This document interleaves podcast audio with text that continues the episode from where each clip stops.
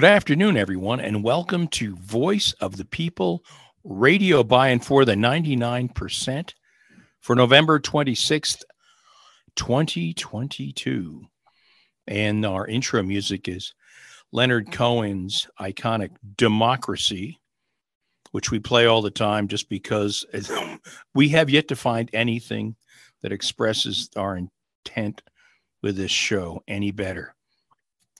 You are listening to KFGM 101.5 FM, Frenchtown, full powered Missoula Community Radio, live streaming on 101.5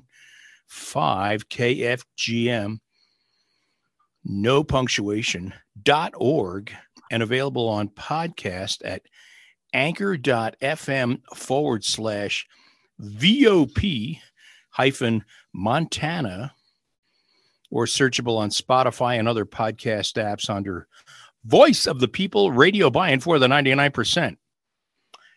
Today we have a duet, keeping it simple. with yes, with Jim Soundman and the one and only Mark Anderlich. Mark, how you doing today? I'm doing good. I'm I'm a little groggy from eating too much yesterday. It was Thanksgiving. Oh. We record this on Friday, but uh, other Mhm. than that, I'm doing pretty fine. Ah, Fine is good. Fine is good. Uh, we we broadcast from the new public library in the Missoula Valley of Montana, the ancestral homeland of the Salish and Kootenai people. We are recording this show from the comfort of our own homes, which are also located in the ancestral homeland of the Salish and Kootenai people. And despite all of our deepest wishes, the pandemic is not quite over yet. We need to hang in there and still by doing our part by wearing masks when you are inside in public frequent washing of your hands etc etc you know the routine this show is pre- Mm-hmm. this show is pre-recorded as our part in halting the pandemic we hope you enjoy the show as we enjoyed learning how to put this together without going into the studio and we want to give old mick as usual a shout out hey mick hope you're doing well happy thanksgiving Yes, Mick. And happy Black Friday. Is that happy? Really? Okay. Um, Yeah, well, I presume it is. It's um, it's the extravaganza of living in a consumer society and all the privileges and that that entails. yes. Yes. Well, we have a good show to, today, uh, despite just being a duet. Um, and, and we have all kinds of important stuff to talk about. It seems like there is no shortage of topics. Um, but I do think this, uh, what we have done in this show, uh, may be a little extra. Um, what we have for our show is three long and very important articles that look at human rights and its relation to the World Cup, uh, authoritarianism, and labor. What's more, the articles point the way to how things can be made realistically better. Not just a recitation of everything that is wrong, but concrete and solid solutions moving forward. That should be good. I look forward to hearing that as well as the rest of the show. So I guess I'll stick around. That's also good news, Jim. Otherwise, we will lose our sound footing. Snow and ice notwithstanding. Um, Mhm. Without our sound, Right. sound man, You can slip on ice and snow. Yes. That's right. And we got plenty of that around here this whole month of November. But also, Jim, another good news, we'd have to dock your pay if you if you didn't stick around. yeah, nothing from nothing means nothing. well, we could, yeah, I have to figure out that harmony for that one. But anyway, Right, right. that's for another It's show. right. It's Billy something. I've forgotten. Uh oh, uh And no, it's um um oh shoot, who is that? It'll come. It'll come to us. right, right. um, And we're primarily a station with excellent music programming. So, uh, Mark, we've sort of missed the mark. I know we So can we could probably get help from from other shows and they could say those Right. Like those those Nimrod, those Nimrods on Voice of the People. They couldn't Right. think of who that. Yes. Um. So, anyway, So, um, our word of the week is human rights, as Nelson Mandela well s- said. To deny people their human rights is to challenge their very humanity. yeah, that is a great quote. As Mandela rightly points out, that we lose our humanity when we are denied, or when we deny others their human rights. Hmm. And here's where we ask what does Wikipedia have to say about our word of the week, Mark? Hon- honestly, I don't get paid by Wikipedia for this, but um, um, But I try to pay them. yes, right. They, I've yes, I've done that too. I've donated my share. Um, so, as regular listeners know, we like to use Wikipedia as a reference for our words of the week. Our fearless leader and radio station manager, JVD, has suggested that we include this note about Wikipedia.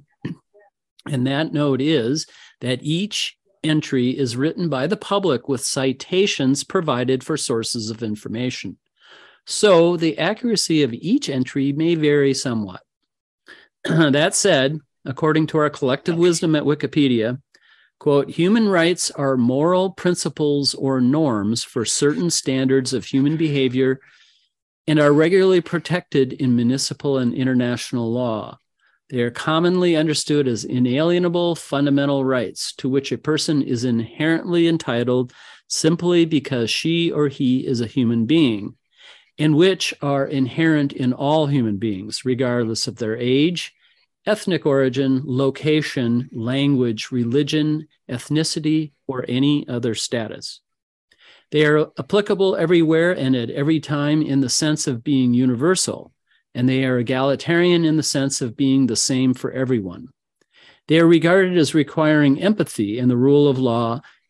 That's empathy and the rule of law in one sentence is usually not not oh. the uh, the norm there. Uh, but um, but it's true, right? It yeah, need, it, it, it, needs. I'm a, glad you brought that up. It, it needs a, a, a, social culture, you know, that mm-hmm. respects, but also it, needs the force of law, right? As some mechanism Correct. of enforcement. Um, anyway, uh, as imposing an obligation on persons to respect the human rights of others, and it is generally considered that they should not be taken away except as a result of the process based of, of, as a result of due process based on specific circumstances. End quote from Wikipedia.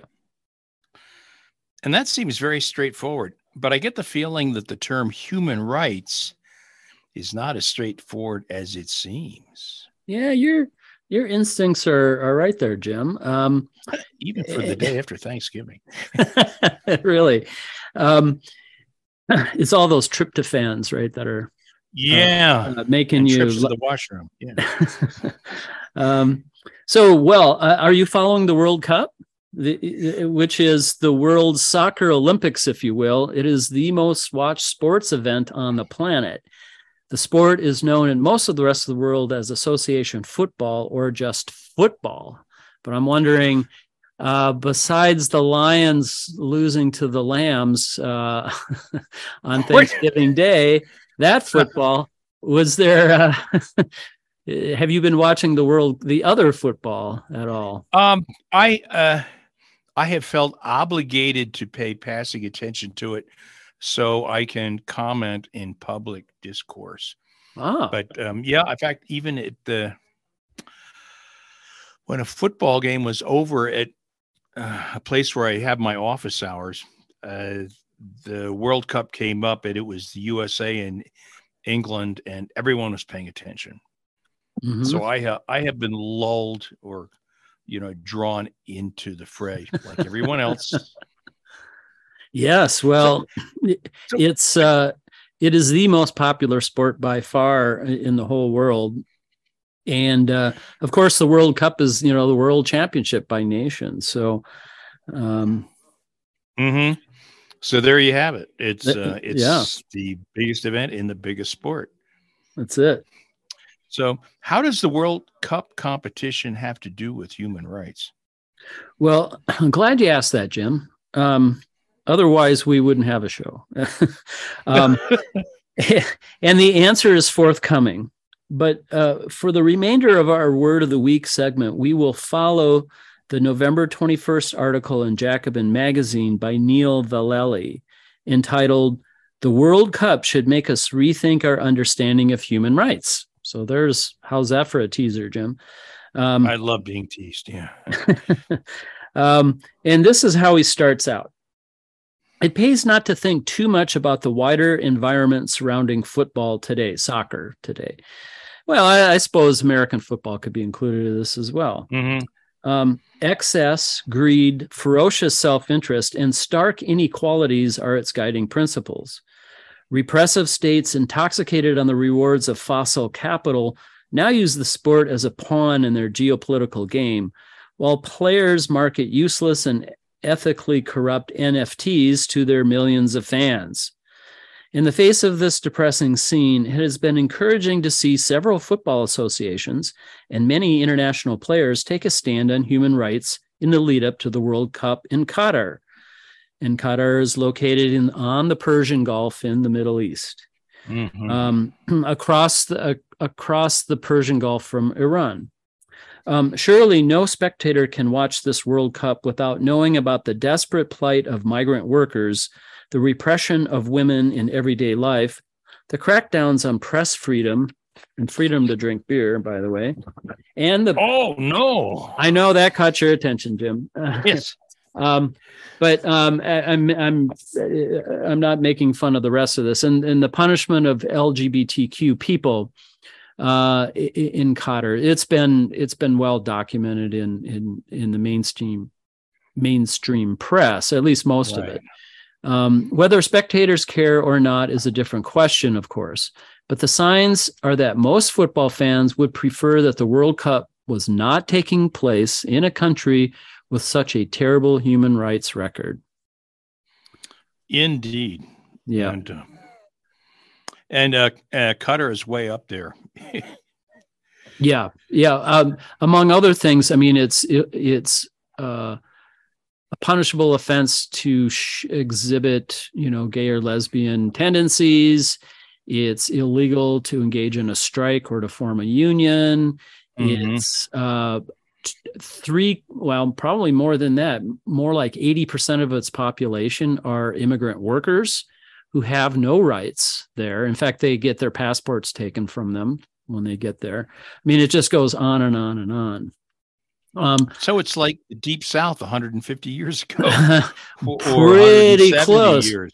Except, right, ex- except uh, Qatar and the other uh, many other Middle Eastern countries have a ton of money, which the U.S. Right. South really didn't have uh, as much. Actually, so, they were doing pretty darn well. That's why they thought, oh, well, who needs the Northeast? They're just dragging yeah, us down. But, the, that's a but, topic for another show. Yeah.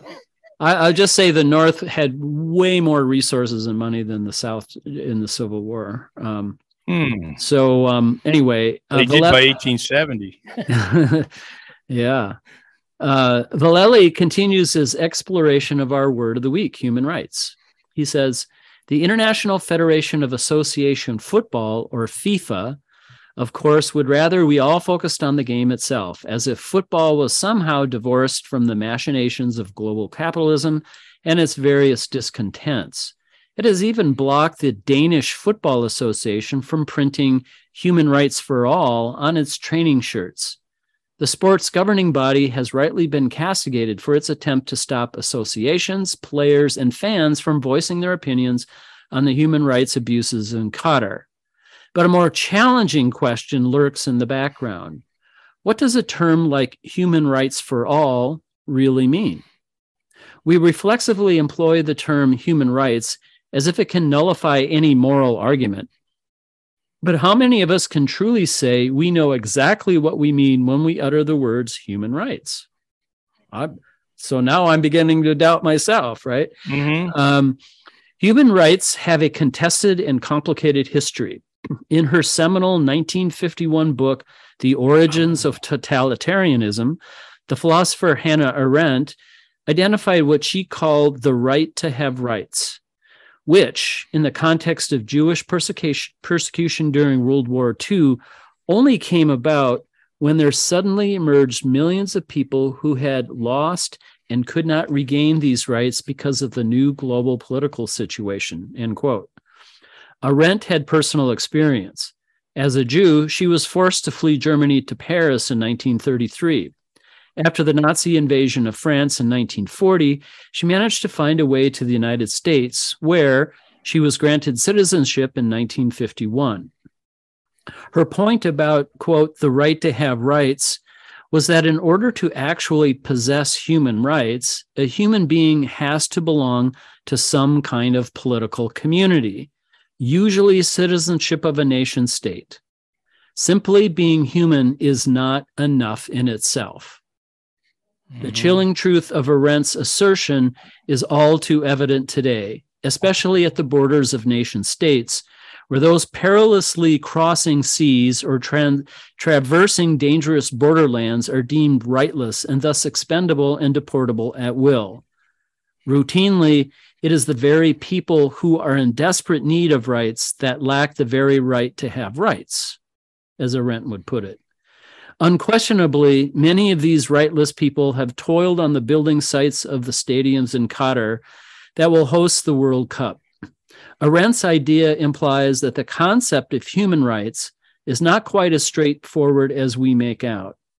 Whereas FIFA tells us to leave the politics out of the World Cup, we often leave the politics out of human rights. but the ways in which we use the language of human rights today is historically contingent. Human rights are wrapped up in the ideological and political struggles of the second half of the 20th century between collective and individualistic worldviews, social welfare and market freedom, social democracy and neoliberalism. The human rights that we invoke in debates about the Qatar World Cup are representative of rather than antithetical to the victory of individualism, market freedom, and neoliberal capitalism in these political struggles. Ah, I the light just went on. In other words, issues of class and social standing are addressed by the collective worldview, and issues of gender, racial, sexual discrimination or free speech and free elections are addressed by the individual worldview. Exactly, exactly. And there's a specific history to this, which I didn't know before looking this up. Vallelly continues his exploration of our word of the week. He said, The Universal Declaration of Human Rights was adopted by the United Nations General Assembly in 1948 on the back of the horrors of World War II. The non binding declaration began by recognizing that the inherent dignity and of equal and inalienable rights of all members of the human family is the foundation of freedom, justice, and peace in the world. End quote. The Universal Declaration of Human Rights set out general standards of human rights. For the first time in any substantive sense, these included economic and social rights, like the right to housing, to food, and to education. The inclusion of such rights in the Universal Declaration of Human Rights not only indicated an emphasis on social welfare in the wake of the Great Depression, but also reflected the strength of labor movements in the mid 20th century. Over the next two decades, work continued turning these standards into binding obligations, while the composition of the United Nations itself shifted rapidly as a result of decolonization. Human rights were subsequently split into two separate covenants. This is really important. 2 mm-hmm. separate covenants signed in December 1966, one on civil and political rights, and the other on economic, social, and cultural rights. With the new post colonial states joining the UN, it was significant that both covenants recognized the right of all peoples to self determination.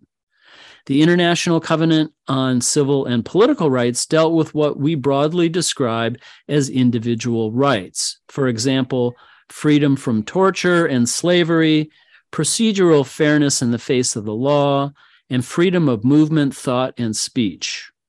These were largely rights that could be secured through legal frameworks and could be generalized across national borders in some shape or form.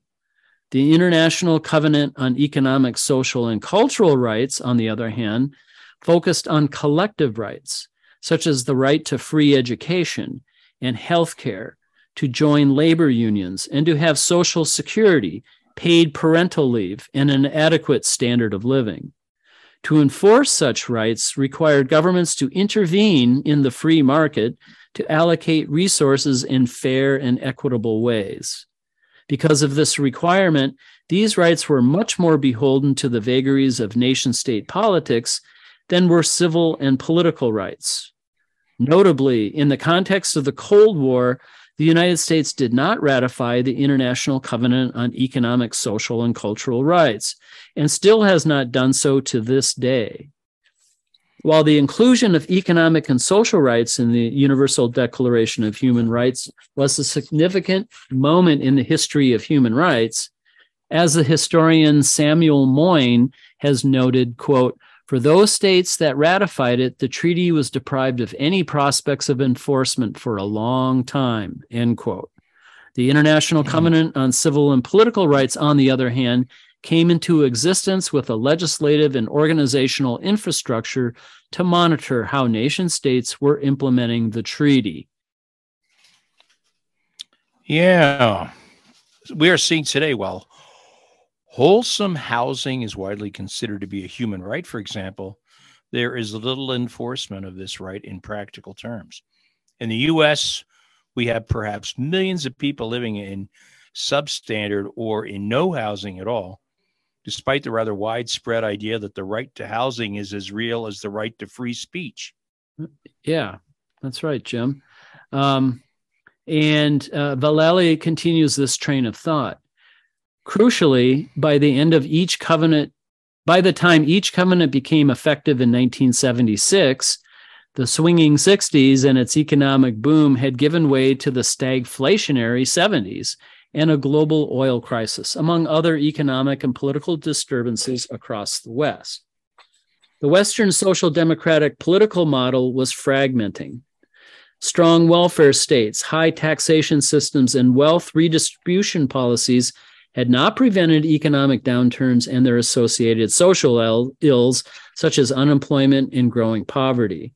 A new neoliberal counterorder was emerging in which many intellectuals, politicians, and policy advisors saw the possibility of using individual civil and political rights to protect against collective economic and social rights. Moyn pinpoints the 1970s as the starting point of the human rights revolution, especially with the rapid rise of organizations like Amnesty International. But as he points out, quote, the most extraordinary fact about this human rights revolution, from the perspective of ideals about how to distribute the good things in life, is that, with some key exceptions, it unceremoniously purged attention to economic and social rights. End quote. After the fall of the Soviet Union, many countries in the global north introduced some legal frameworks for the implementation of economic and social rights. But these paled in comparison to the frameworks on civil and political rights.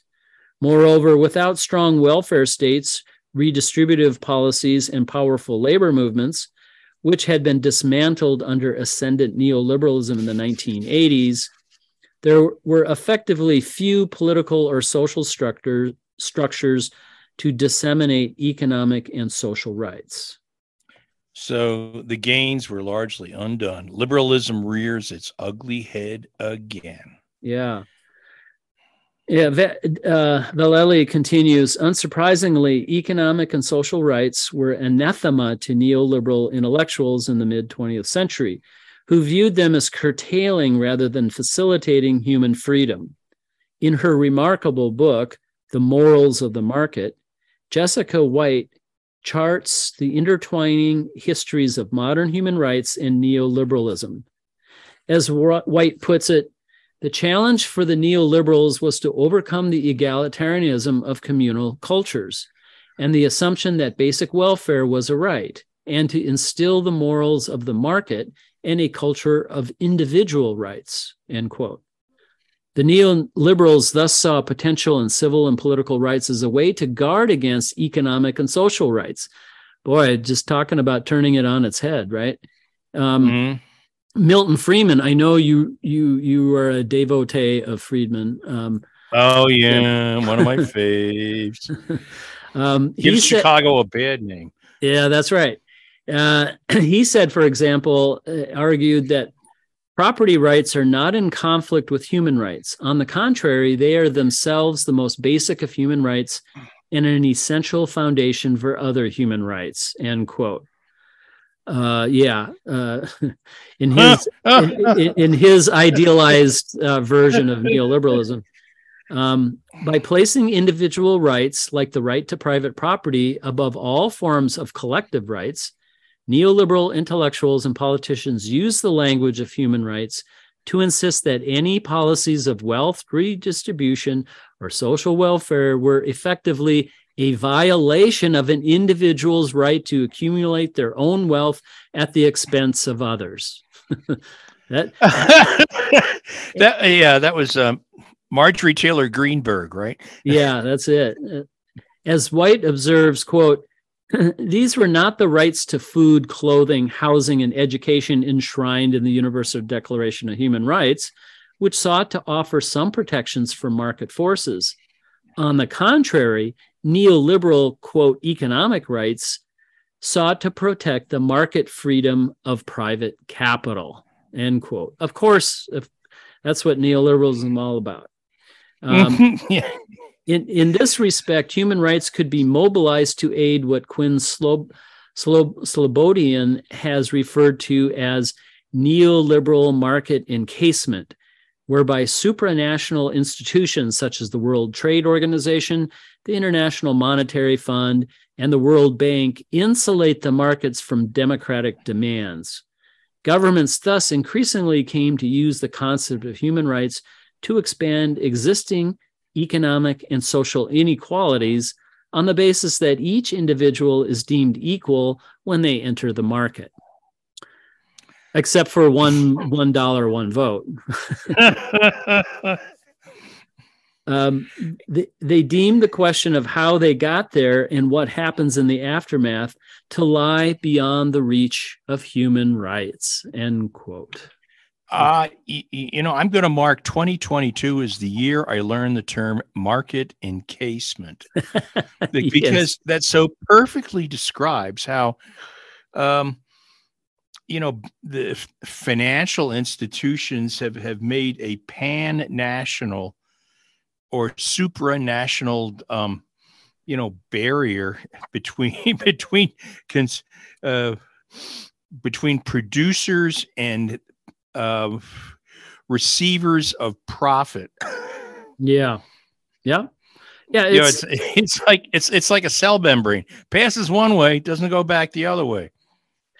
and you know i i don't do this too often but i i think a quote from donald trump is perfectly appropriate here in that he said um this the system is rigged it's totally rigged is, he's right. he's exactly right but he just went back into playing the rigged game right for his own Mhm. his his his own selfish purposes Yeah. um So- so, and not offering much elsewhere um Isn't that it? And you know, they've they've twisted the meaning of freedom and human rights to apply to the magic of the marketplace and the freedom of capital and the wealthy to do as they please. yeah you're exactly. Market encasement 101. That's it. Exactly right.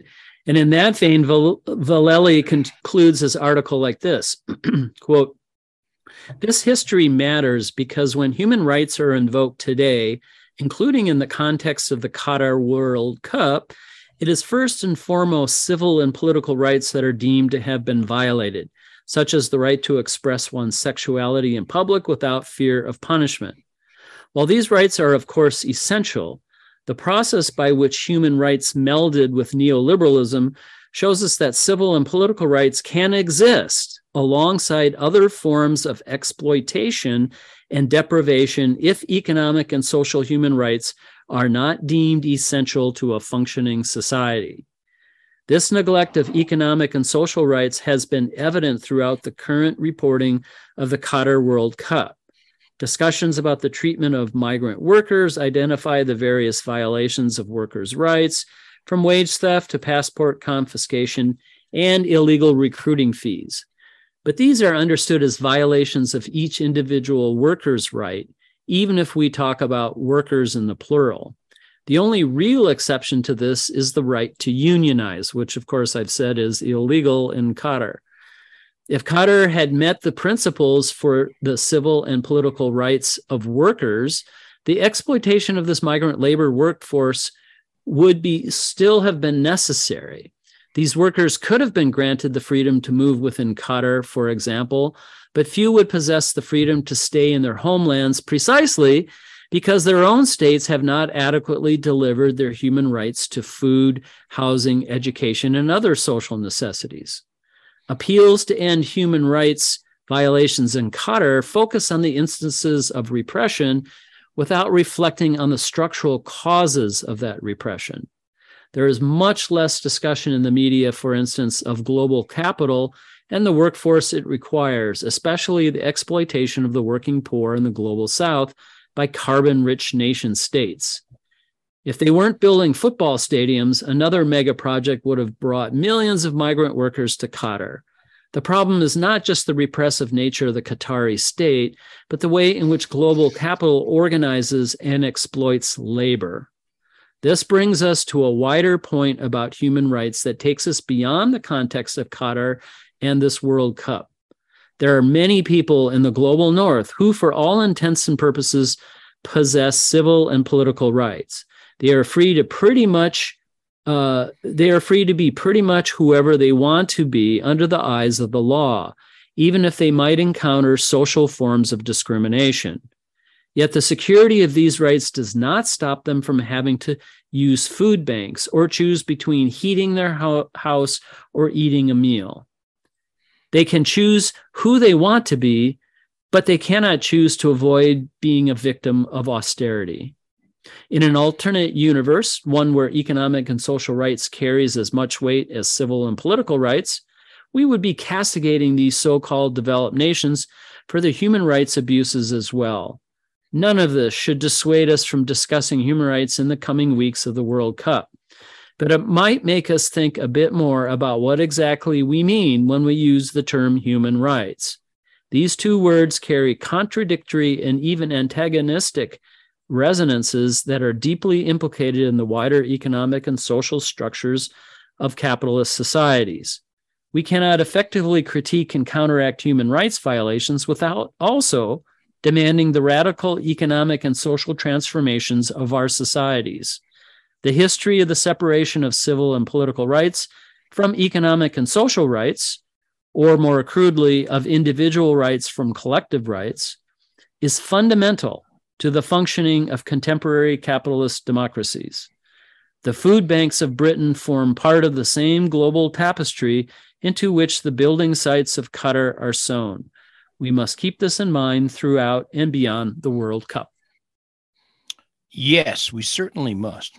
Uh, will there be a Jesse Owens moment at, at the Qatar World Cup? Oh, you can. I don't know how it will. Yeah, you can. Uh, sh- un- unless some of the workers decide to uh, go on strike in in front of you know world's cameras or something like that. Uh, Mhm. or that players do that or coaches i i did notice one really interesting thing the coach of the english team uh, when they f- they first played um, the Re- Republic of Iran uh, for their first game, and and the coach and the coach for the uh, it was interesting what the coach of England had said after uh, the coach of Iran had been just like uh, uh, uh, asked tons of questions, not about the their football team, but about human rights abuses in Iran. And Mhm. um, and so the English coach, right, uh, uh, and and uh, actually the uh, uh, uh, the Iranian players refused to sing the national anthem. There, there's one Right. aspect Thanks for um, reminding me. but um but also uh you know the the coach of england was asked well you know what about that and and i thought it was i thought it was pretty wise and pretty gracious on the on the coach instead of like putting the iranian team i mean they're a soccer team they're a football team right that's Mhm. uh, I mean, they are connected to this wider world, but uh, but th- he also said, well, we're having problems in our country as well, and we hope to provide an excellent game to entertain the citizens of, of our country and uh, citizens of all around the world who are going through tough times. And I thought that was a pretty gracious way of avoiding answering the the, the stupid Yeah. questions from the press. Right, it was being set up, and he ducked. Not only ducked, but he on goal. but he also he also expressed a little bit of solidarity with both Yeah. the English people and the Iranian people in that comment. I think so. Hmm. Yeah, very good point. It's not just saying, well, we're tarred by the same brush, but Right. we together um, share these problems. Well, he didn't say that. He said Okay. oh, that we we are suffer people of well, it's pretty close, Jim. But in this difference between human rights on individual rights versus Mhm. collective rights, right? This whole idea that this author is um, talking about. Um, the English coach brought in the economic suffering of Britons, of, Oh. of English people, as a way of sort of, I mean, he didn't quite say there's violations of human rights, but he kind of Okay. sort of I insinuated that uh, along in in somewhat in in kind of a very Mm-hmm. interesting way of showing some solidarity. I, I I thought that was a way more politic than than uh, our current Secretary of State could ever hope to be. So Oh, yeah. Close my eyes. I'm blinking. yeah, yeah. don't blink in. I'm showing you'll it. solidarity there for ophthalmologists. Yeah. yeah, yeah. So Uh, is this about time for the COVID report? the COVID report. Boom. We should have little dramatic music. okay. I'll talk to our music director. So, uh, as usual, lots of news to cover from this week. What's first in our current news, Mark? Yeah, and so um, uh, despite 23 months of vaccines against COVID 19 being available in the US, the pandemic is still with us. According to the Johns Hopkins Coronavirus Resource Center website, the overall number of new daily, daily COVID 19 cases in the US is now steady at a rate of about 41,000 cases a day, down from over 1.3 million per day on January 10th, 2022, which, by the way, was the by far the highest rates for the US during the entire pandemic. That's still this year. However, now many scientists and others question the validity and accuracy of the CDC's case numbers because of the prevalence of unreported home tests, lack of uniform data re- Mhm. reporting requirements by the states, and the incompetency of the CDC.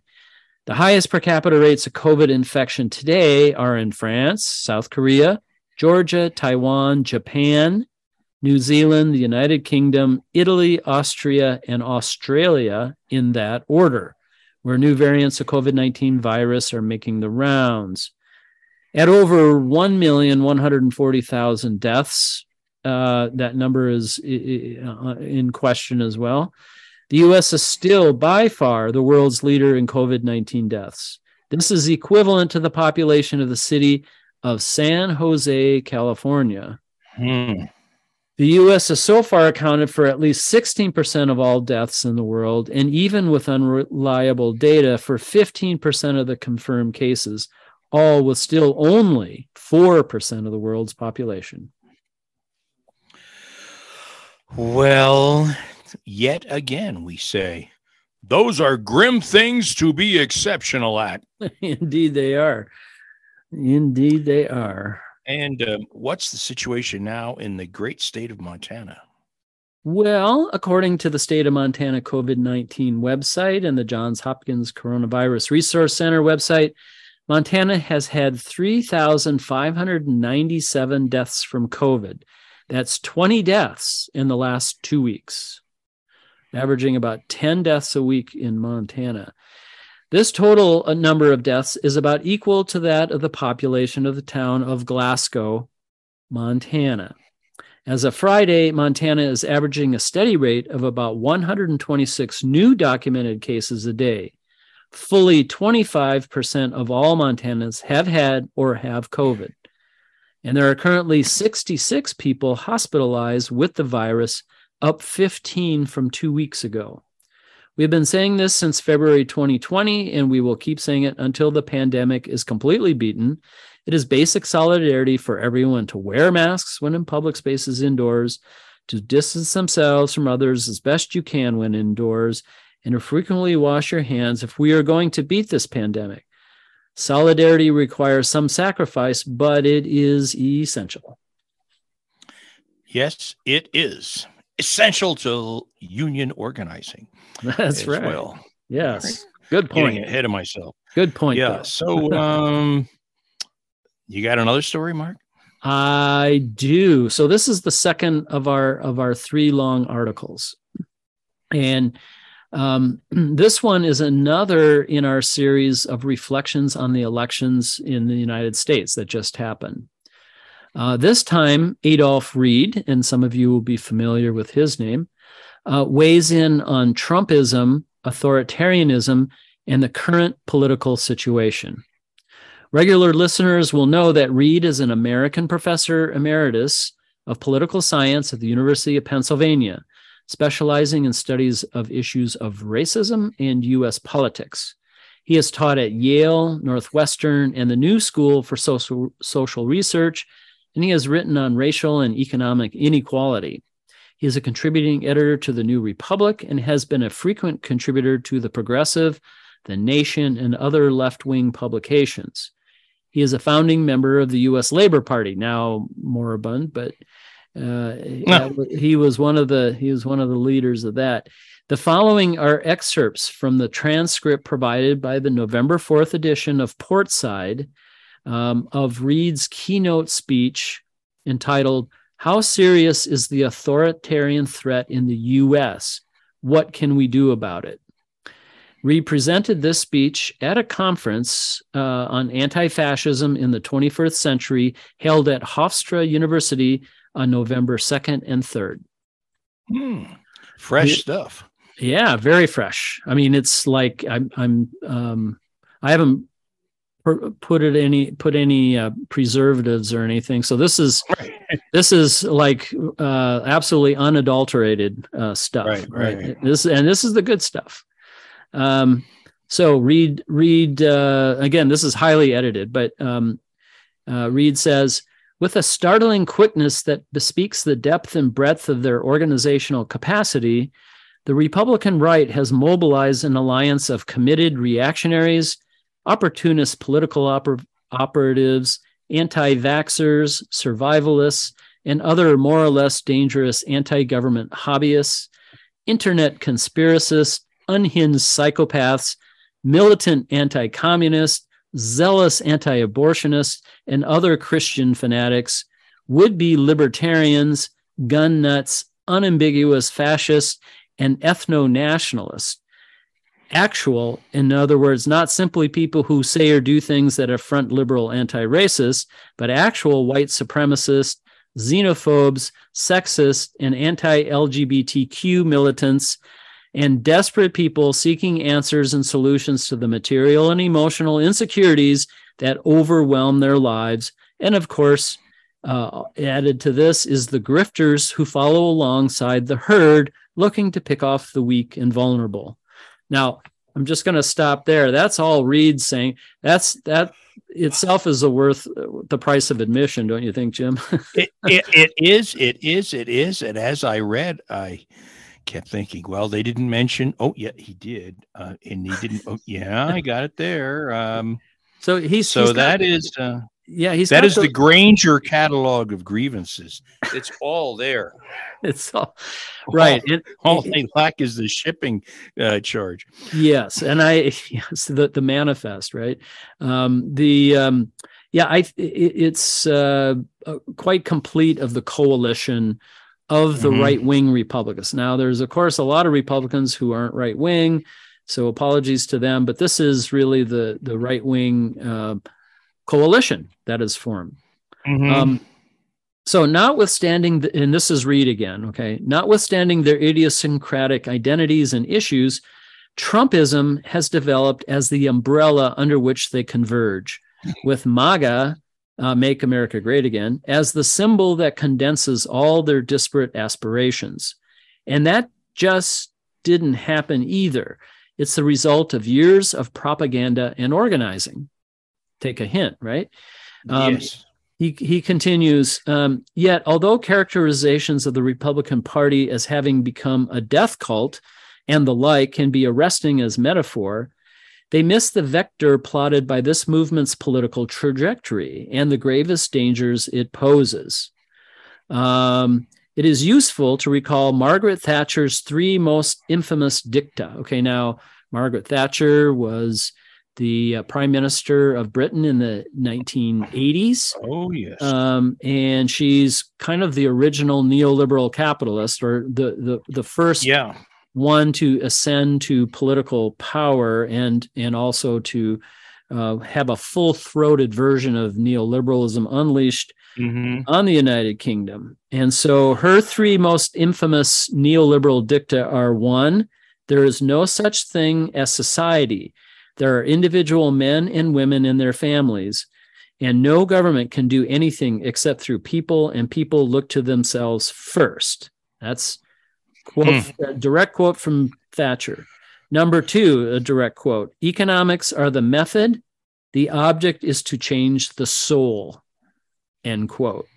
Oh, how profound. And, and that is, yes, and, and that also is a, a neoliberal dicta.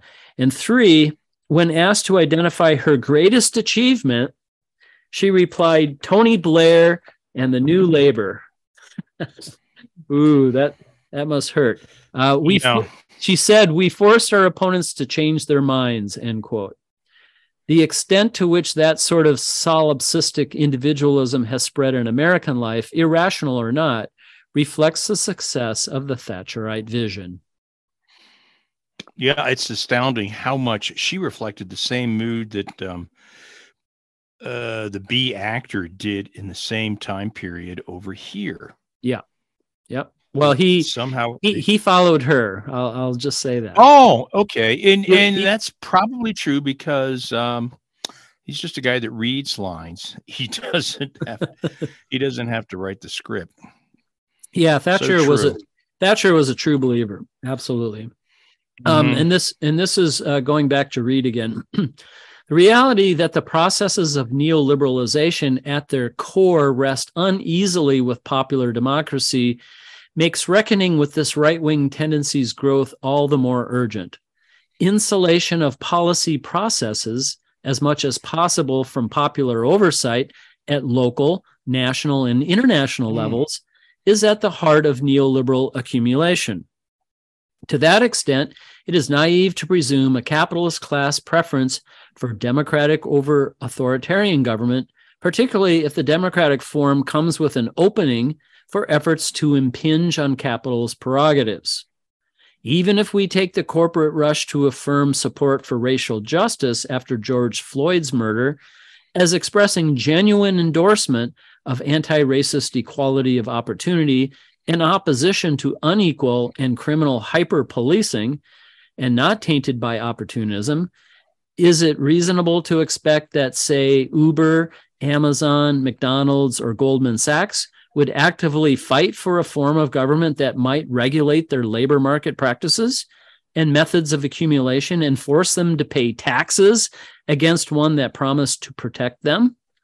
As Walter Benn Michaels and I have observed repeatedly, earnest institutional and individual commitment to an anti disparitarian ideal of justice, which is, uh, uh, you know, for the sake of our word of the week, is the individualistic personal rights uh, uh, ideal of justice, is entirely compatible with support for a society that becomes ever more sharply class skewed and unequal in the aggregate.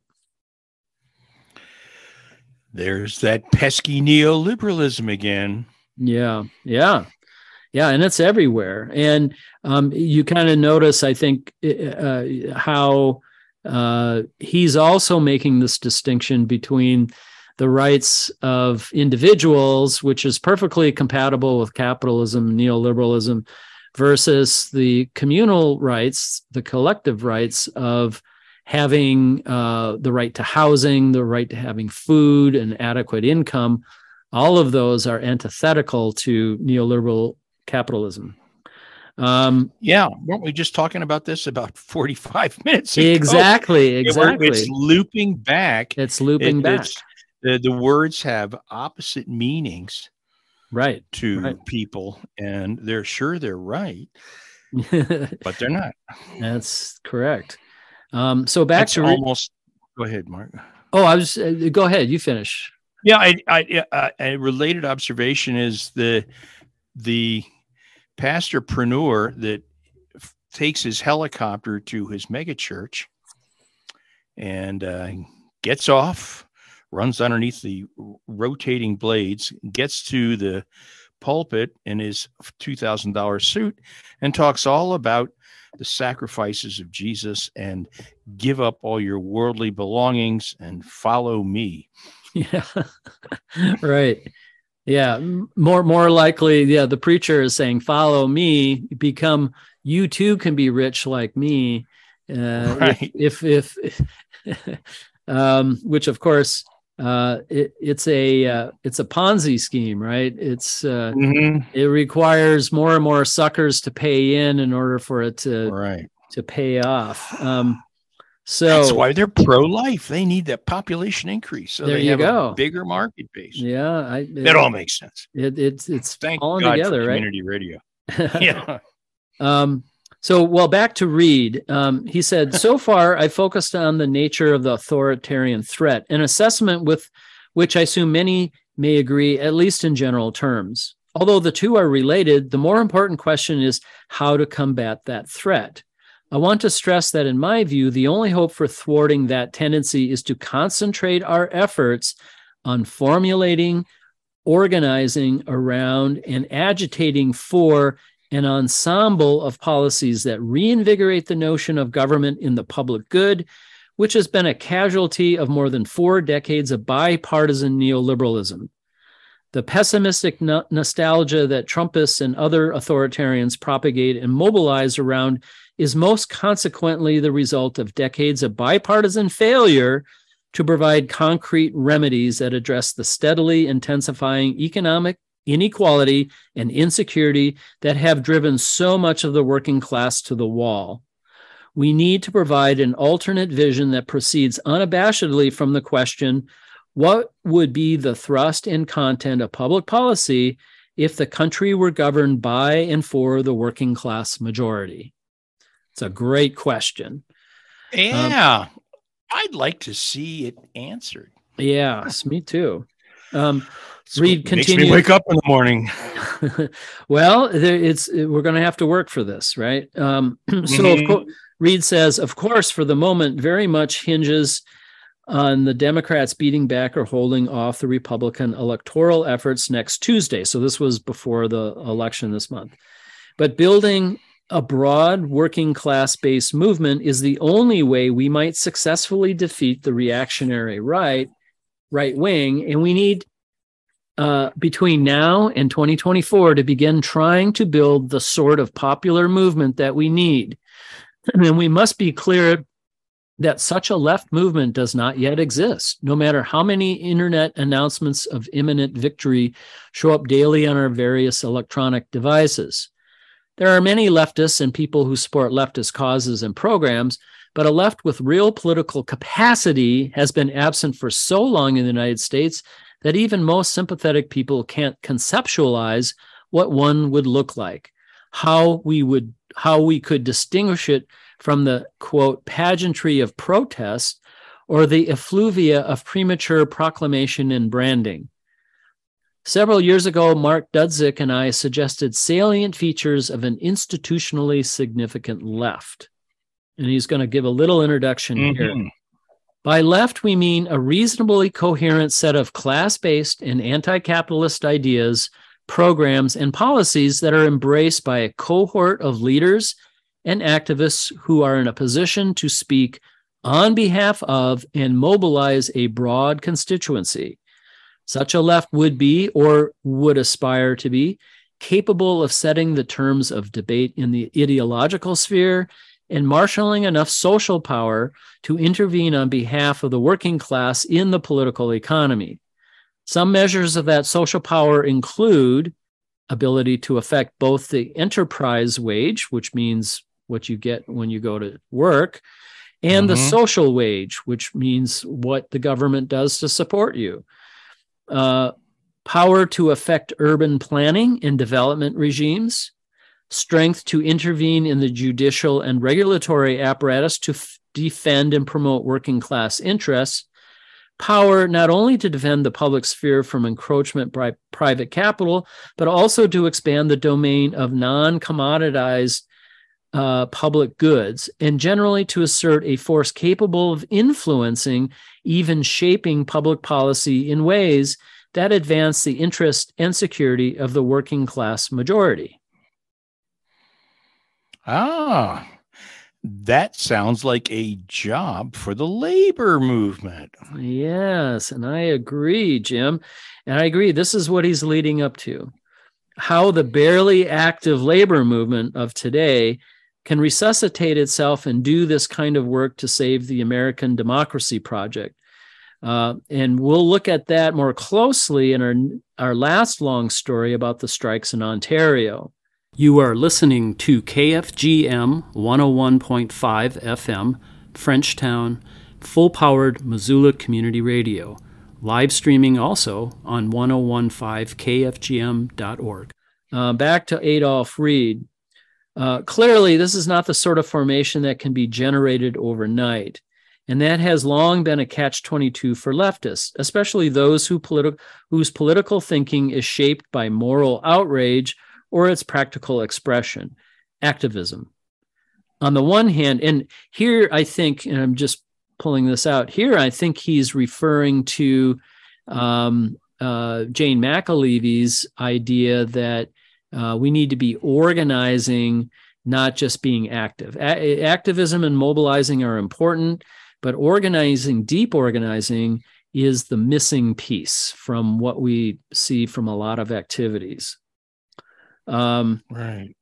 so, and we can get into that more in the next section here, but um, on the one hand, the magnitude of the immediate dangers we face is so great that we don't have time to concentrate only on the sort of slow organizing that building such a movement necessitates. And this moment's urgency is at least as great as any other any of us has faced in our lifetimes. On the other hand, arguably one of the reasons we're in the current predicament is that a left, as Dudzic and I describe, has been absent for decades. So even as surviving the 2022 election looms in our political calculations, as Walter Benn Michaels notes regarding the stakes of the current moment, even those of us who don't love liberal democracy will love even less what we'll get from Josh Hawley at, at all. um, this is Reed again. We aren't going to be able to turn the tide against the rising reaction unless we begin to organize in that way and to rebuild broad working class confidence in a public good approach to government. It's clearer now than ever that only by agitating for a solidar, solidaristic political agenda and perspective on politics can we even hope to forestall, much less defeat, the assault that has already moved well in from the horizon. and I might add that uh, you know some some of this this aspiration is certainly something that the democratic socialists of america want to pursue. And there's other groups as well but there are not that many. Um, mm-hmm. so, so this is reed again. An implication of that imperative is that the challenge of beating back surging reaction must go well beyond electing democrats. In fact since 2015, we've seen ample evidence, first in their intense mobilizations against the Bernie Sanders insurgencies in 2016 and 2020, that mainstream Democratic elites are more concerned with preempting emergence of a left faction within the party than with combating the rising authoritarian or fascist tide in the polity. I think that's absolutely true uh, uh, within the elites of the Democratic Party. Mm-hmm. Um, so, uh, and, and as a side note, he says, I know some object that the Pelosi, Schumer, Clinton wing of the party were so hostile towards Sanders not because he was too far left, because, but because they were convinced he couldn't win. However, that is a distinction without a difference. They were convinced that he couldn't win because they embraced the view associated with the Clintonite party's embrace of neoliberalism that winning elections require chasing the phantasm of the moderate, socially liberal, fiscally conservative, Republican voter, or what the pollsters and political scientists fetishize as the median voter. That was a side note. So Back to his main point, uh, Reed says this offers a sharper perspective on the flood of support for anti racist arguments and gestures after George Floyd's murder. It also, in addition to however genuine the political and bu- business elite were who embraced it, shifted the focus of progressive politics away from economic inequality.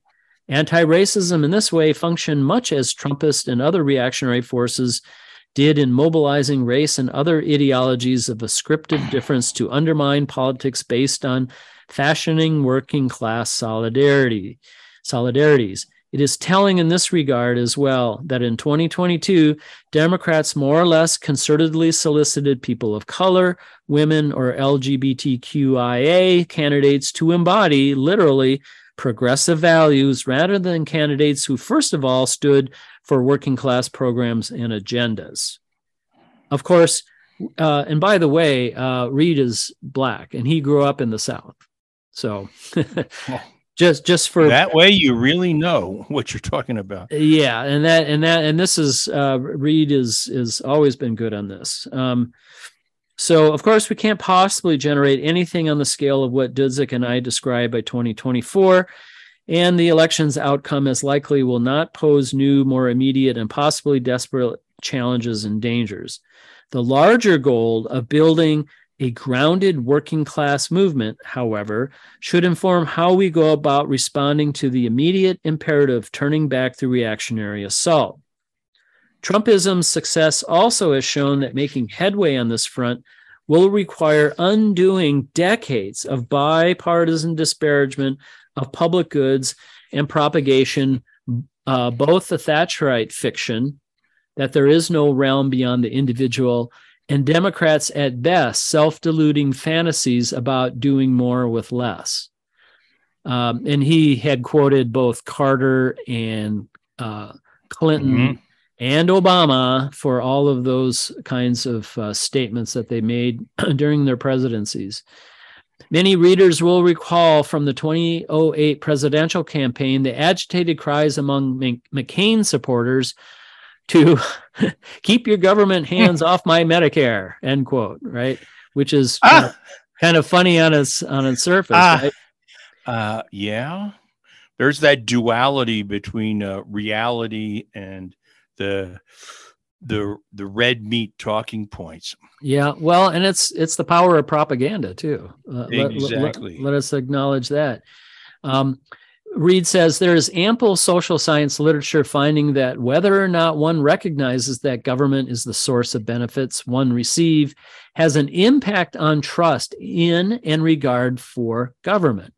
I'll cite only one, and so this is this is important, right? This uh, shows how the American people aren't thinking Democrat Republican. Okay, mm-hmm. um, I'll cite only one study I know most intimately. Political scientist Ashley Talevi, in a sophisticated study of Medicaid managed care and federal contraceptive policies, and it's called Making the Political Personal Health Insurance, State Visibility, and Civic Perceptions, unpublished PhD dissertation in the Department of Political Science, University of Pennsylvania, 2017. Uh, so if you want to go look this up, there's the site for that. Um, anyway, uh, uh, Ashley Talevi's um, had found that recipients of the services who knew they were provided by the state had more favorable views of government than those who, principally because service provision had been privatized or outsourced, did not know. This research, with, which dovetails with experience from the Debs Jones Douglass Institute training with rank and file union workers on economic inequality and the healthcare crisis, underscores that privatization and outsourcing are not are not merely objectionable insofar as they turn the public sector into a woodlot for profiteers. they also have been instrumental in implanting Thatcher's first dictum as common sense. So remember, uh, good old Maggie Thatcher, her first dictum was there is no such thing as society. There are individual men and women, and there are families, and no government can do anything except through people, and people look to themselves first. So uh, he's saying that uh, making that first dictum common sense, uh, uh pro, pro, proliferation of that so called common sense marks the success of her second dictum, which is uh, economics are the method, the object is to change the soul, which means forget about any government help. That's changing the soul means. Um, quit being quit being a, a, a welfare with your hand out, you lazy bum. That's that's the kind of soul she's changing through economics, right? Mhm. Um, so, uh, uh, which, by the way, I've known relatively few of those people in my whole life. I have known a few, but they're definitely not even close to uh, even close to any sort of majority about American workers. Mhm. Um, and then uh, the the proliferation of that common sense uh, also marks the Democratic Party's trajectory from Bill Clinton to Biden presidency is testament to the boast in her third, which is her greatest achievement, and that is changing the opposing party viewpoints to agree with hers, right? To agree with neoliberalism. And certainly uh, Clinton through Biden, they generally are in agreement with neoliberalism, although Biden is probably broken from that more than any of the rest. Um, Certainly. Maybe even more than Jimmy Carter.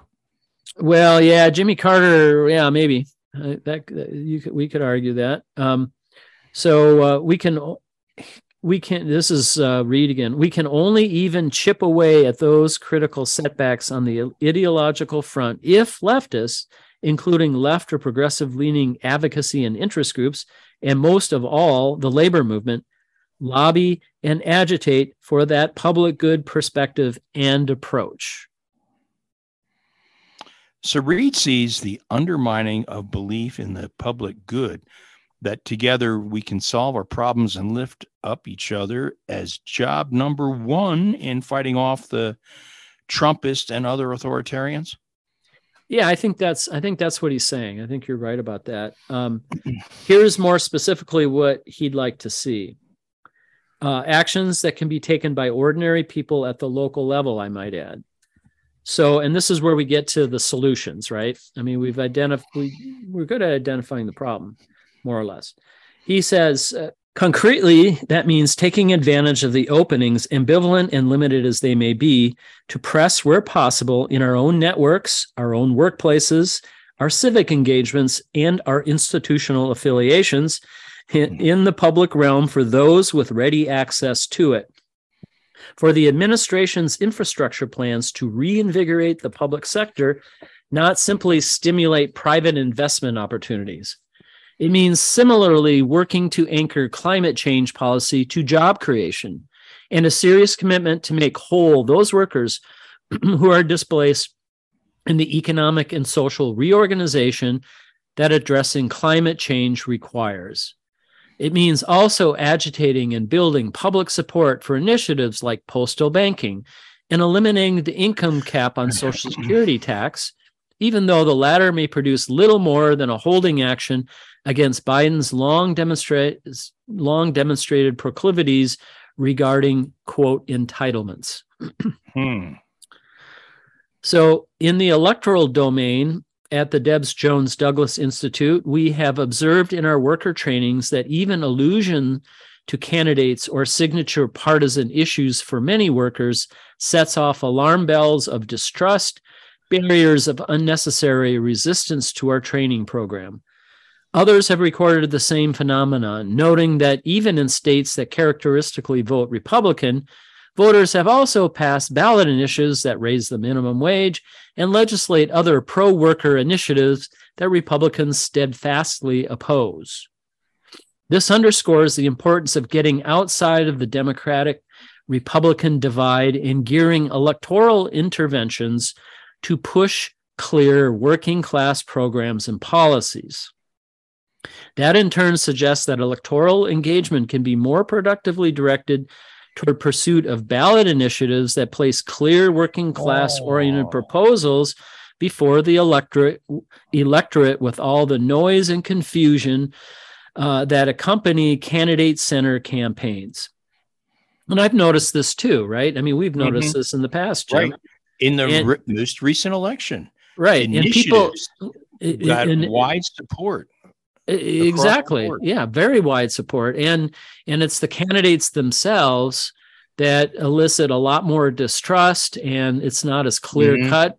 Who's who's going to fight for me? Well you know what? The candidates both say they will and you know it, it, it, it- it remains to be seen. There are some generally good candidates obviously but because uh, politics has really gotten so uh, polarized, uh, the Republicans have been so uh, uh, absolutely at the benefit of the wealthy, and Democrats have have shown to be talk a good game but not do much. Um, you know, people can't trust either side. I think that's what he's saying. Um, uh, let's see. Finally, he said, um, I sometimes hear that I don't want people ever to be happy or to celebrate political victories, says Reed. Uh, being, being, oh, a dow- being a dour person, perhaps. So I'll close with what may at first blush may not seem like an upbeat note, which I'll preface by pointing out that a few years ago, I binged watched several political films from the 1960s and early 1970s. Oh. Films like The Organizer, The Battle of Algiers, Z, and State of Siege, all in one day. I was struck that each film ends with a defeat, but that each was broadly understood in its moment as profoundly as a profoundly optimistic film. I realized that such films couldn't be made now. What? No superheroes or magical intervention? Fast forward to the present and the perils facing us. During this past summer, I faced up to the likelihood that, even if we began to generate a working class movement of the sort that could meet the challenge, the greater likelihood is that we won't be able to defeat the fascist tide. It has too great a head start because it is so deeply rooted institutionally. And that led me to consider that our efforts now may be more for those who will be around when the authoritarian regime begins to unravel and who will be looking for ways forward. I found that thought immediately somewhat depressing, if not defeatist, which is why I more or less consciously repressed it for a while. After all, an implication of that realization is that and this is Reed speaking, as a 75 year old, not only could this November 8th or maybe the at best 2024 uh, well be the last real election in the US in my lifetime, another more significant implication is that we simply can't hope to fend off the authoritarian threat at this juncture. However, I mentioned my sad little epiphany to a colleague who has been experiencing the same concerns about our lack of capacity for mounting responses to the reactionary horrors. I was surprised that his response was elation, because, like the sensibilities of that earlier left from the 1960s, the colleague understands and is rooted in appreciation of protracted struggle and saw that in that observation the basis for a practical sense of purpose. And that recognition of the protracted character of our struggle is a reminder, first, that as a left, we face the same imperative to build a politics of broad working class solidarity, no matter whether we hope to defeat fascism now or farther down the road than we can currently envision. And that a realistic source of optimism in a moment like this is recognition that the ruling class's fantasies of its omnipotence are just that. End quote. Oh, yeah. Fantasies of its omnipotence are just that. Yeah. yeah. Yep. So that's that's the reversal of the of the seemingly tragic ending, which really just foreshadows the ultimate victory. Yeah. And and it's hard not to be depressed. I mean, there's lots mm-hmm. of people I know, um, people that aren't leftist or or I mean, they're they're as he well put, they feel like their backs are against the wall, and they're saying there's got to be something better than this. And it's like it's just everything's going to crap, right? Um, but I think what he's saying really is that uh, you know the harder they come, the harder they fall. Uh, but mm-hmm. also, mm-hmm. we have to be about the work, about the work of organizing a real working class politics that revivifies the idea, makes it makes it right, imaginable, right. and it makes it real to people that collectively through our government we can uh, secure these rights for housing, that we can secure the rights to have enough food, to have enough income, to have uh, adequate health care. You know, we can go, the list is long, and that we can do this while maintaining our individual rights at the same time. Yeah. And that's, and that ties it all together. It's where we started. And I, I admire your allusion to reggae music, bringing in Jimmy Cliff. uh, and I'll raise you one. Uh, Bob Marley saying, "If if you are the big tree, I am the small axe, ready to cut you down." yes, that's right. So there there is hope in the in the uh, as uh, oh I forget who would say this, but I, I think it comes from some uh, some religious teacher, I believe, um, Does it that, start with a J? Um, well, I think maybe or, some or of is it more more of a contemporary figure. Well, more of a contemporary figure, but maybe one of the uh, acolytes of J uh, is mm-hmm. that um, finding the hope in in uh, in the realm of hopelessness, right? That there is yes, there still is hope in, in total mm-hmm. hopelessness. Uh, and uh, lots of people are feeling that right now and um, hopefully this show we want to be hopeful on this show. We want to provide answers that people can do. We want to inspire mm-hmm. people. We don't want to we don't want to regurgitate the hopelessness that really is uh, pretty endemic in in our society. So we hope exactly. we do that. Except when we do the covid report.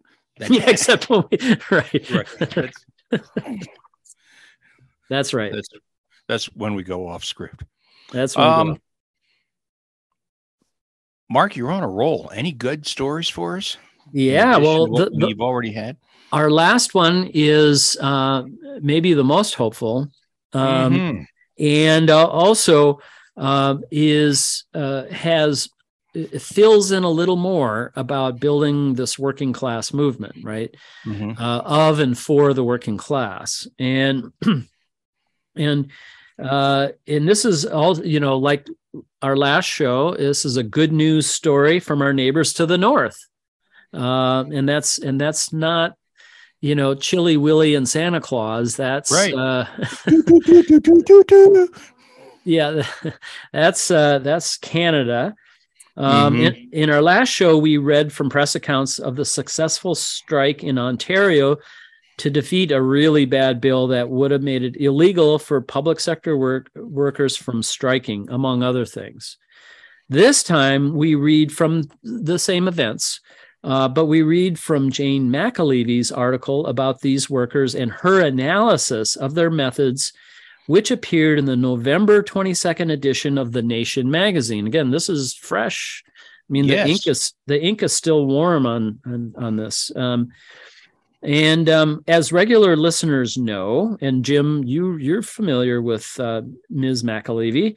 Uh, Indeed. And from the show, we have frequently highlighted uh, McAlevey in our shows, principally because she has revived, systematized, and teaches others, uh, including myself, including uh, lots of people in Montana by now, right. um, maybe 40. Co host Linda Jillison. Linda Jillison um, and uh, teaches others on the CIO method of worker organizing, um, which we'll get into in the for, before here. Now, the CIO mm-hmm. stands for the Congress of Industrial Organizations, mm-hmm. um, which was a labor, uh, a union um, uh, alliance, a union coalition formed in the 1930s.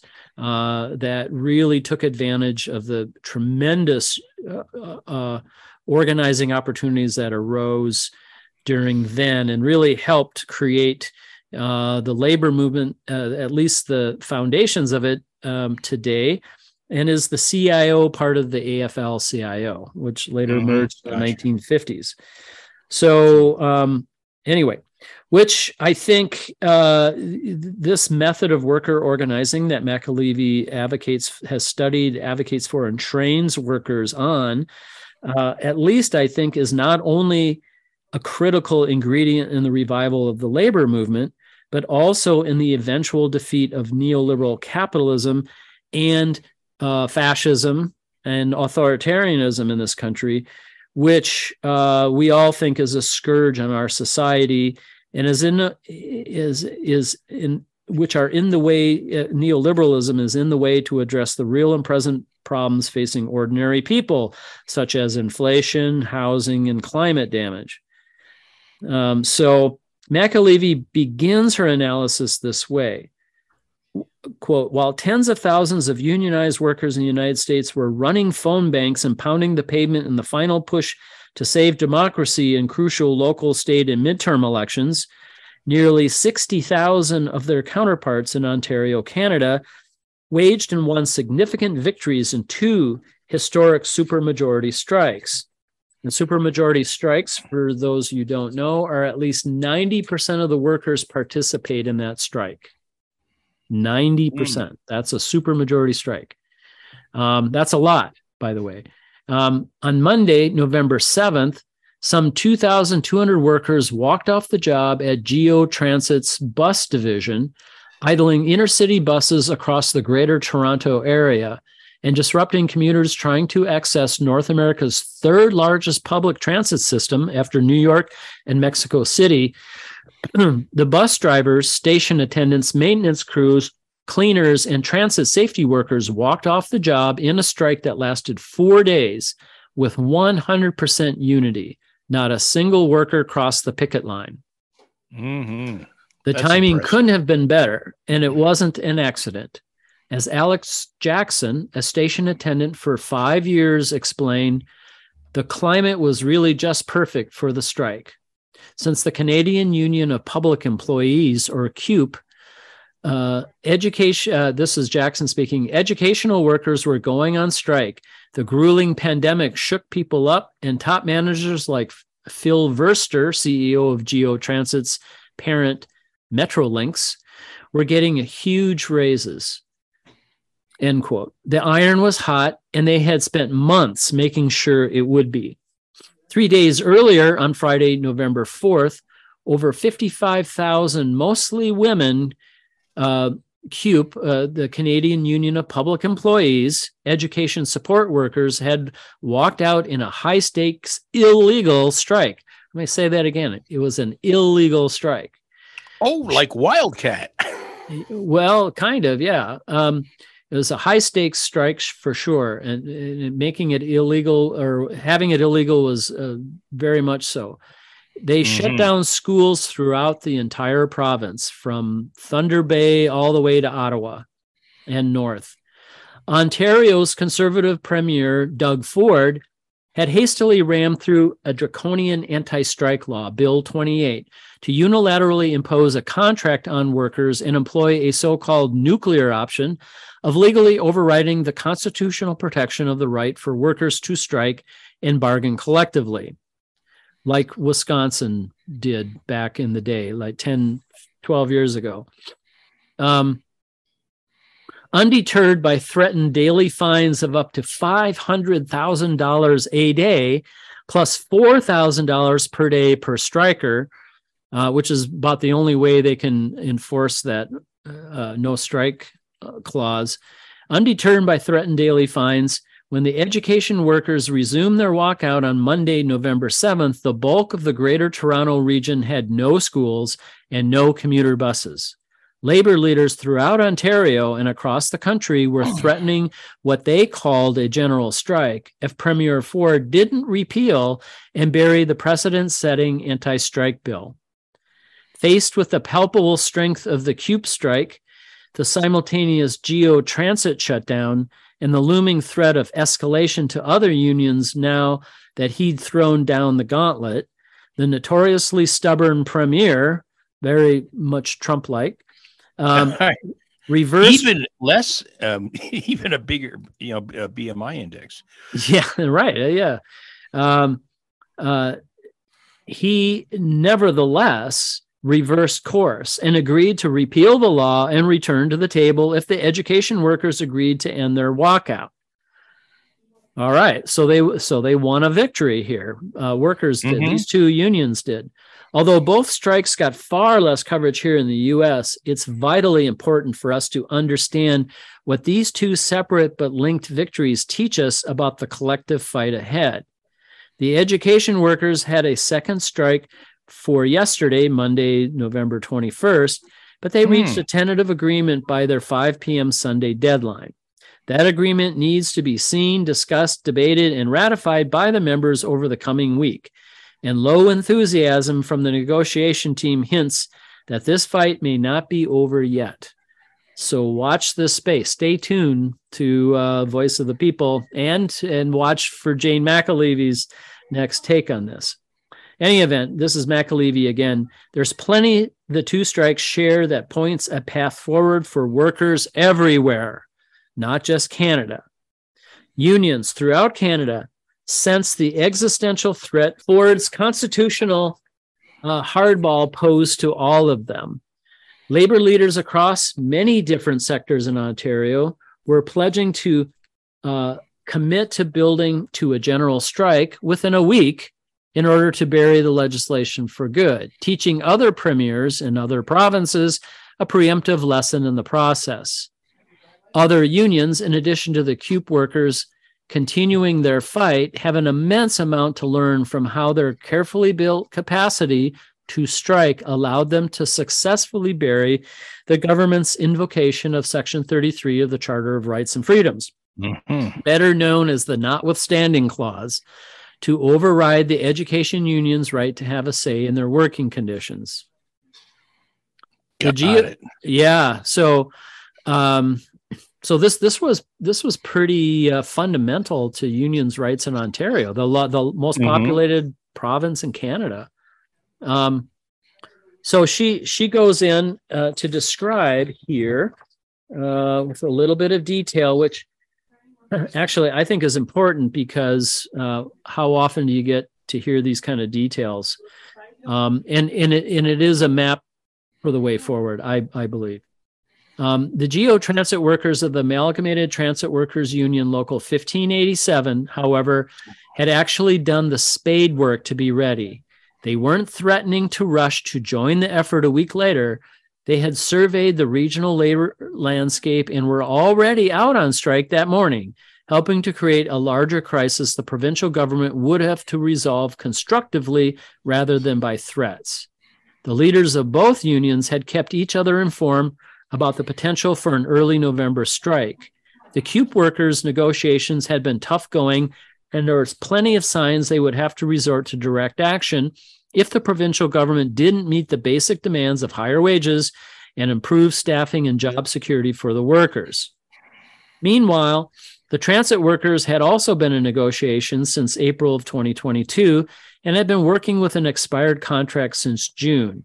Both the CUPE education workers and the ATU transit workers have been doing the hard work of deep organizing for at least a year in preparation, preparation for their strikes, underscoring for us that the best strikes, where a supermajority of workers shut down their workplace, are the product of methodical strategic planning and not whipped up in a matter of days by a lone heroic worker rightfully denouncing injustice.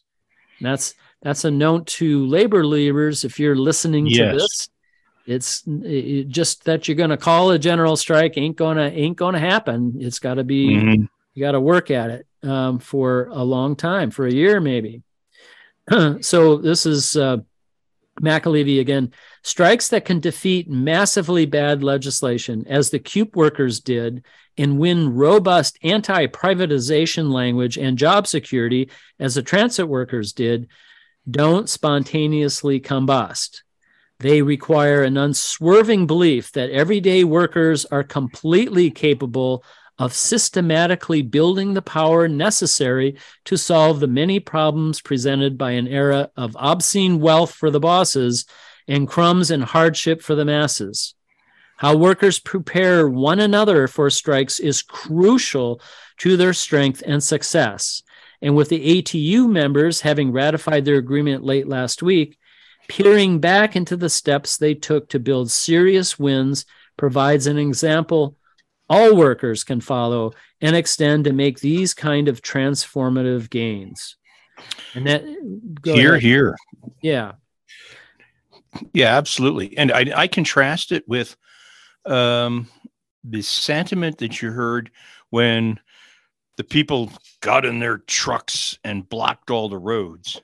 Mhm. And that was almo- that was if you read the the right wrong news sources, you'd get the idea that these are the these are the salt of the earth Canadians that have had enough and they're in charge and they're taking over. Where in Ontario, it's just the opposite. You know, Well, it, it, organized effort to restore the rights of of the workers as a group. Right. And and the key there is the kind of organizing, the deep organizing Yes. that they did, not just calling a meeting and then agreeing to go out on strike. That's not how that works. Um, this Yeah, is it's- it- it- It's often how it's done, but it's not how it works. that's that's exactly right. Yep. So McAlevey continues, though the pandemic was a huge factor in fueling the work toward the transit strike, the frustration felt by the members of ATU 1587 had its roots in the 2009 merger between their employer, GO Transit, and Metrolinx, a semi-public creation of the Ontario government that pledged the things all privatization schemes promise quote, to improve the coordination and integration of all modes of transportation, end quote, where cost cutting management would ensure that transit projects are built faster, helping to improve service to customers, end quote. The neoliberalism, this is what we're, Mhm. you know, what she's Right. talking about. But according to Sarah Bailey, who has worked for GO Transit for 11 years and whose mother in law had worked there for 35 years, quote, we weren't able to offer the kind of customer assistance that we used to because the new management cut staff. It was heartbreaking for us not to provide the assistance we used to offer, end quote. These worsening conditions took an even sharper turn during the pandemic as transit workers were asked to do even more with less, like all the workers who kept society and the economy functioning as others stayed at home. The crush of pandemic era work is what sparked Alex Jackson to go from being a passive member to an active participant in solving his and 2,200 other frontline workers' problems. Jackson, like Bailey, became one of the workers who volunteered for the ATU Local 1587's contract action team. In early February, he, along with 52 other worker activists, took part in their union's training program to learn effective ways to communicate with their coworkers as they developed their plan to win the contract they needed. One that would end contracting out of tasks crucial to driver and passenger safety, resolve some bad contract language that left bus operators sitting for two hours at a time in half pay status before their next route began, and stop the steady erosion of jobs in the system, one retirement at a time. The training, in Jackson's words, focused on, quote, how to be effective at talking with our coworkers, how to identify and solve obstacles, how to relate, be compassionate, and try to see where our less involved members were coming from, end quote. This is very important part of McAlevey's Mhm. training as well. It's the one-on-one structured organizing conversation, which is Right. really at the heart of organizing. Uh, so Jackson uh, told the nation, uh, this team became the group that came up with the actions to take to win our collective agreement. For me, it was an extension of work as a customer service agent, but in this case, I wanted to help my coworkers be informed and involved. End quote. Having learned and practiced their skills in February, in early March, they launched a negotiation survey to reach out to all workers about their priorities, ensuring that workers took ownership of the demands they were making. This was followed by an April email action to the employer and then the launch of a majority petition where the strength of the workers' organization was being tested and painstakingly assessed. How many were participating in each, action? Where were they strong or weak? Where did they need to focus more energy? In late April and May, they began reaching out to the public with flyers explaining to GO Transit riders what was at stake in the workers' negotiations. They were educating their customers early in the contract campaign in preparation for a hard fight, a hard fight that might eventually result in a strike, not as happens far too often in less well-planned strikes, playing catch up once they were already walking the picket lines. Mhm. Mm. A typical customer flyer explained, Quote, the workers are not asking for the world. They want a commitment from Metrolinx that it will not contract out good union jobs to create lower paying positions. These issues affect everyone, not just transit workers. Across Canada and the world, privatization in transit has consistently resulted in the public paying more in taxes for increasingly worse service. Mhm. End quote. And Bailey explained and added in this is public transit, not a private company. Yet Metrolinx is bringing private companies to come in and do the work. I don't think people really understand how much of their tax dollars are being di- directed away from improving the service to private companies making money off of this. End quote. With each action the workers took, they were building their confidence to challenge their management together, one action at a time. It's this kind of deliberate scaffolding of the organizing process that enables supermajority collective action. McAlevey continues. By June, with their contract expiring and, know, and knowing down to the individual that they were ready to get a majority of coworkers to take action, the workers affixed a new bright red button on their uniforms declaring simply, Strong contract now, ATU 1587. This action happened to be a game changer in the contract fight. And not only because it helped workers see just how many of their co-workers were willing to take this risk with them.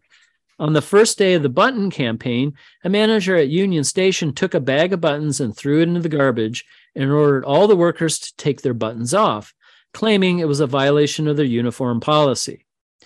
This was not true, as it is not in the US either. Workers have a right to wear non disparaging buttons and stickers on the job. However, ATU 1587 immediately kicked into gear with a lawyer's letter explaining that management had better get the buttons out of the trash can and honor the workers' rights to wear them.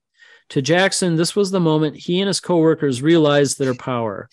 He said that that was union busting, and the result kind of had our campaign spread like wildfire, in a sense that our entire membership saw management as trying to stop us from ta- taking action. End quote knowing not only that they were within their rights, but that they had the numbers to enforce them, um, was a really big moment uniting all the workers, Jackson continued.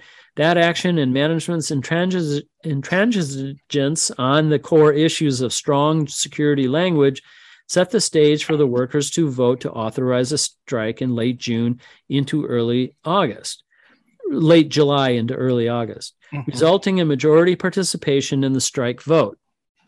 With 55% of all workers participating, they delivered a 93% yes vote.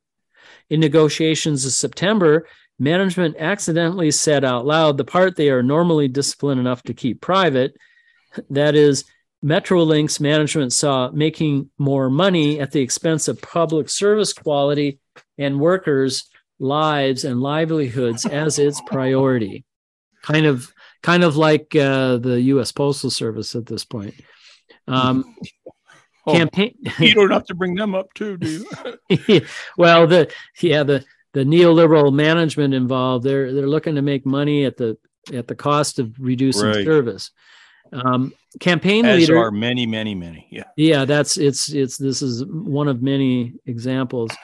Uh, McAlevey continues. Campaign leaders quickly blasted this out to their coworkers in an email and printed it in flyers, enraging the workers and adding new fuel to their commitments to fight for union jobs and the public services they provide. As frustration grew in negotiations, with management stating unequivocally they would never agree to strong language against contracting out or any of the related job security measures the transit workers were determined to achieve, management made its final offer in late October.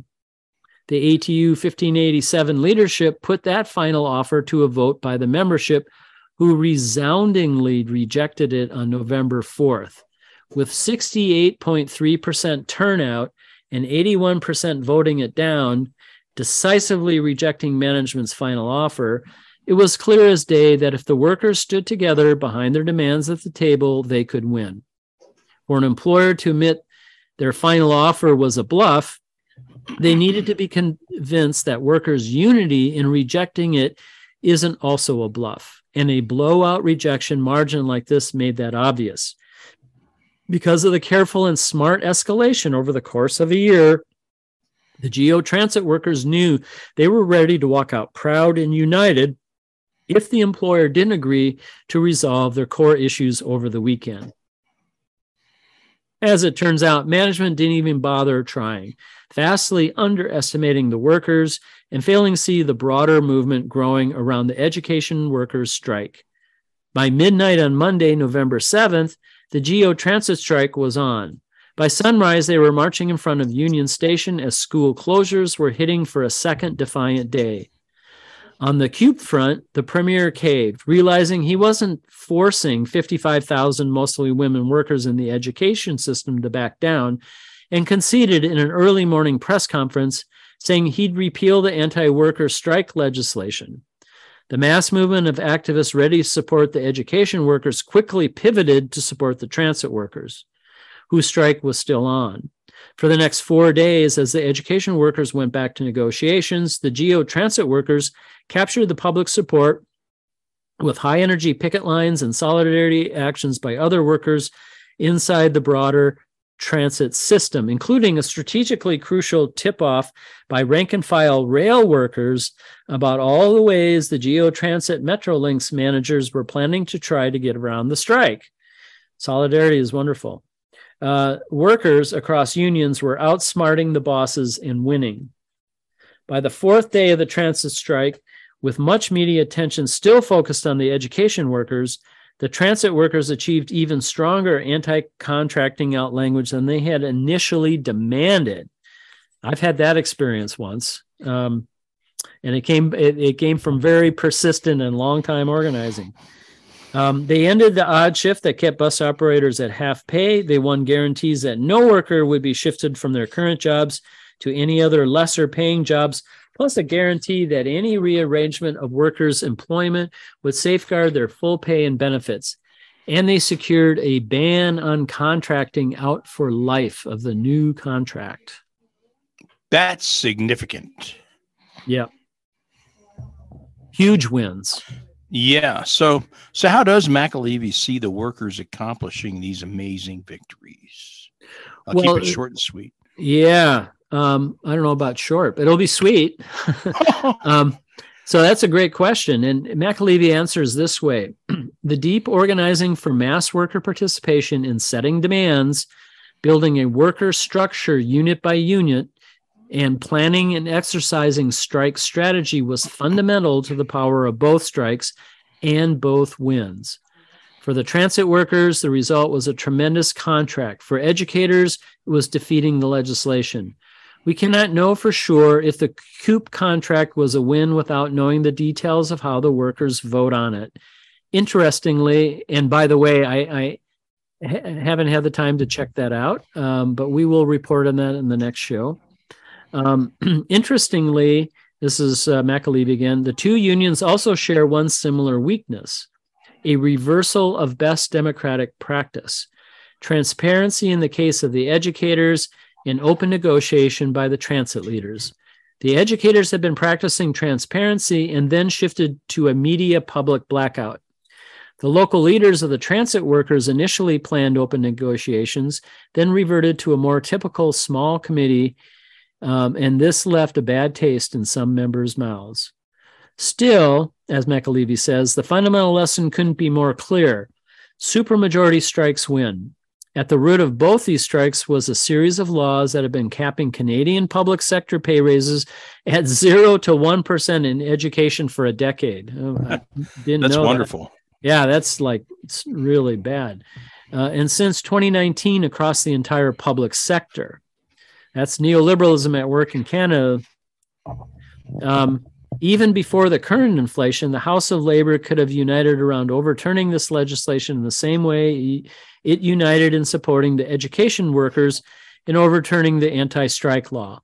If unions can demonstrate their capacity to strike alongside their capacity to think and act collectively across a labor market, the kind of unity Ontario labor produced over the past few weeks could be laser focused on making real wage gains ending privatization schemes that keep gobbling up taxpayer money, and bringing pro worker solutions to the affordability crisis in our communities. Premier Ford is likely to keep asserting anti worker wage caps and using strong arm tax- tactics as subsequent unions go into negotiations.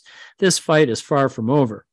The deep organizing and cross union solidarity glimpsed in the past few weeks will be crucial moving forward and to ensuring the gains these strikes have brought in sight don't evaporate.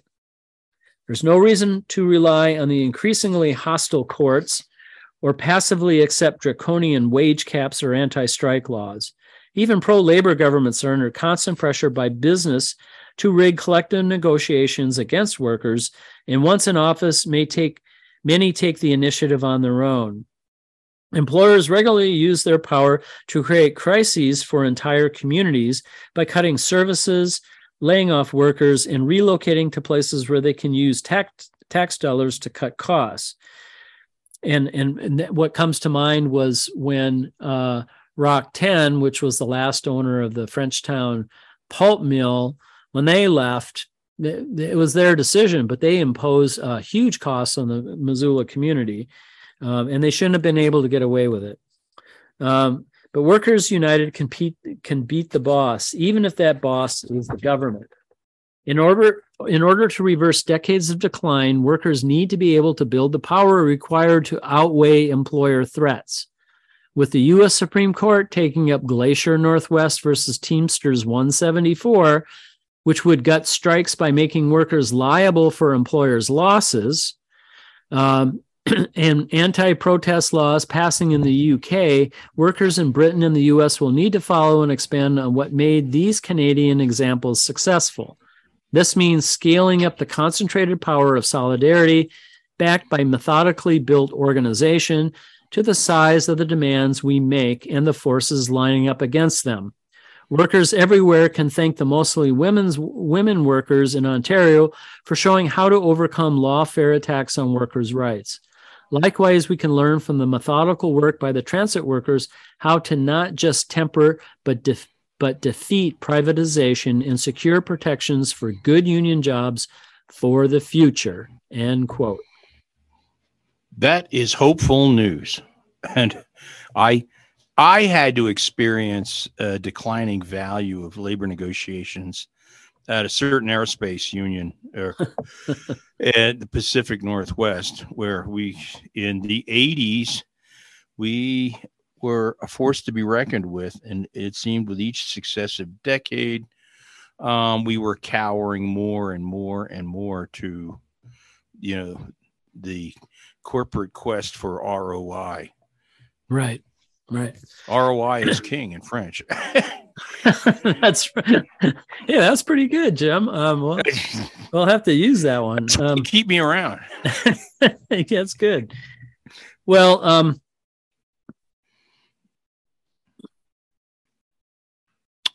are you there, Monsieur?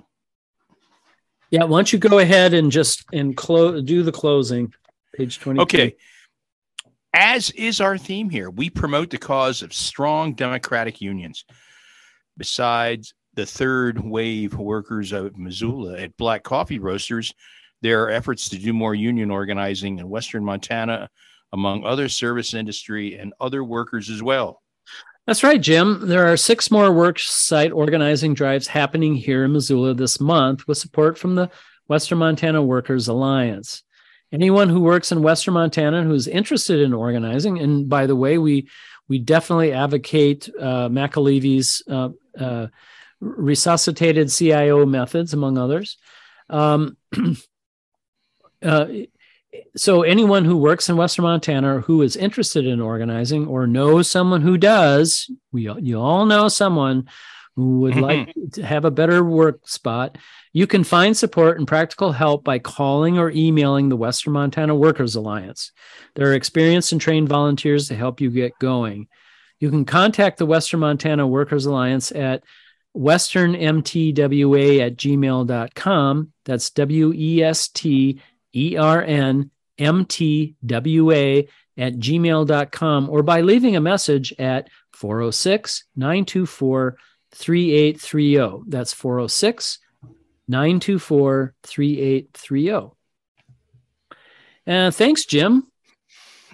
Oh, the pleasure is all ours. Mark. Yeah, yeah, and uh, and the listening audience. Yeah, and the listening audience. Well, and yeah, we wanted to thank everyone who's listening. Um, please make a contribution to Missoula Community Radio and help keep all this great programming on the air.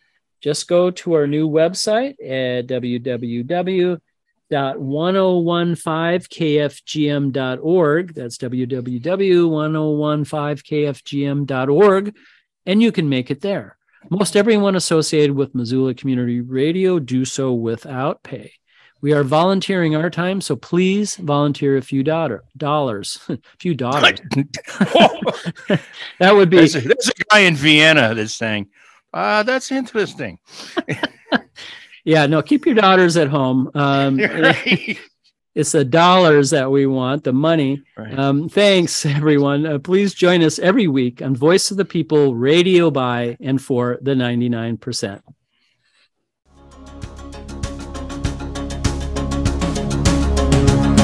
It's coming to America first, the cradle of the best and of the worst.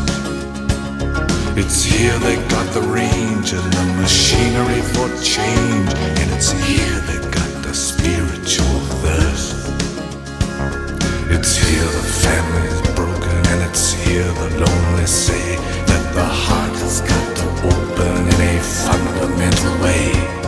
Democracy is coming to the USA. today.